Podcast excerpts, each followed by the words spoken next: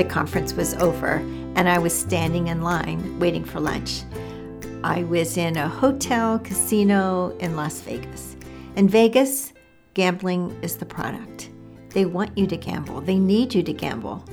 There is almost nowhere you can go where there are not flashing lights, smoke, noise, and lever pulling, with people sitting on stools in front of the machines in the semi dark.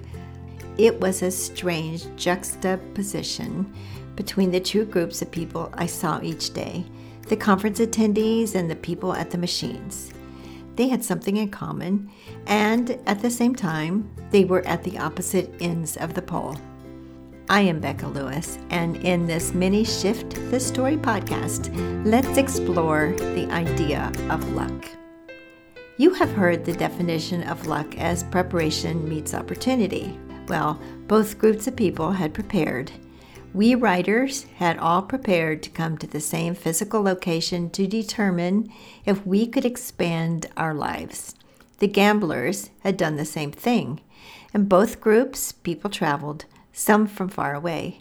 Both groups had to believe that what they were about to do would be successful. Both groups had to work to make it happen. And that is the beginning of what makes these two groups of people poles apart. The machine players work at their luck. They have to pull a lever or push a button and do it again and again. Sometimes it works. There was a picture or two scattered around the casino of the latest winners. You gotta believe that all that money feeding and lever pulling will pay off. The machine players were alone. One person sitting at a machine in the semi dark, often with a cigarette. Sometimes a couple would be together, but usually it was a lone person. First, let me admit that I have never put money into a machine. I don't get an adrenaline hit off of that kind of gambling. But even more than that, I don't want to promote a belief in myself that the universe provides to some and not to others. So I am already biased, but then you probably knew that. But that doesn't change the message because the people in the conference are gamblers too. We are all writers. We gamble that our work will be read and we will be successful. And like the machine gamblers, we are often alone. Probably not as often with cigarettes hanging between our lips because I saw only a few people going outside our room to smoke out of 450 writers, but writing is a thing we do alone. Up to a point. And now we are really into the differences. Yes, we are working away hoping to make a change in our lives like the machine gamblers. But we also hope that what we write helps other people's lives, sometimes to entertain, sometimes to teach. We write alone to make a difference to many. And although we write alone, we don't make the final product alone. We have to team up with designers, editors, and readers to make our books the best book possible.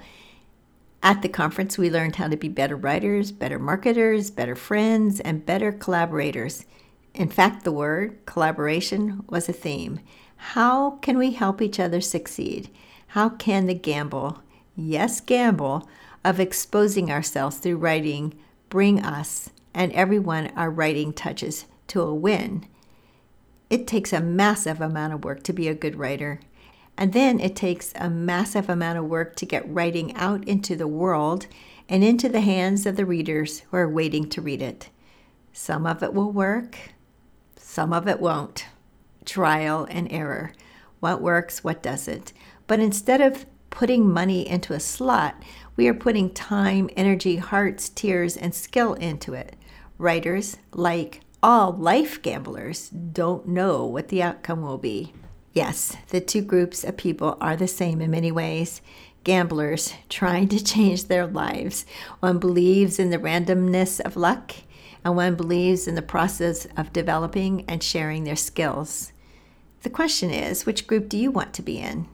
Yes, we will never win the lottery if we don't buy a ticket. I don't buy lottery tickets, so I won't be winning one. But I do buy that the universe has already provided for each of us to our need, and strange as it may seem, to our willingness to receive. Yes, yes, I know some people have won the life lottery and have way too much money to count.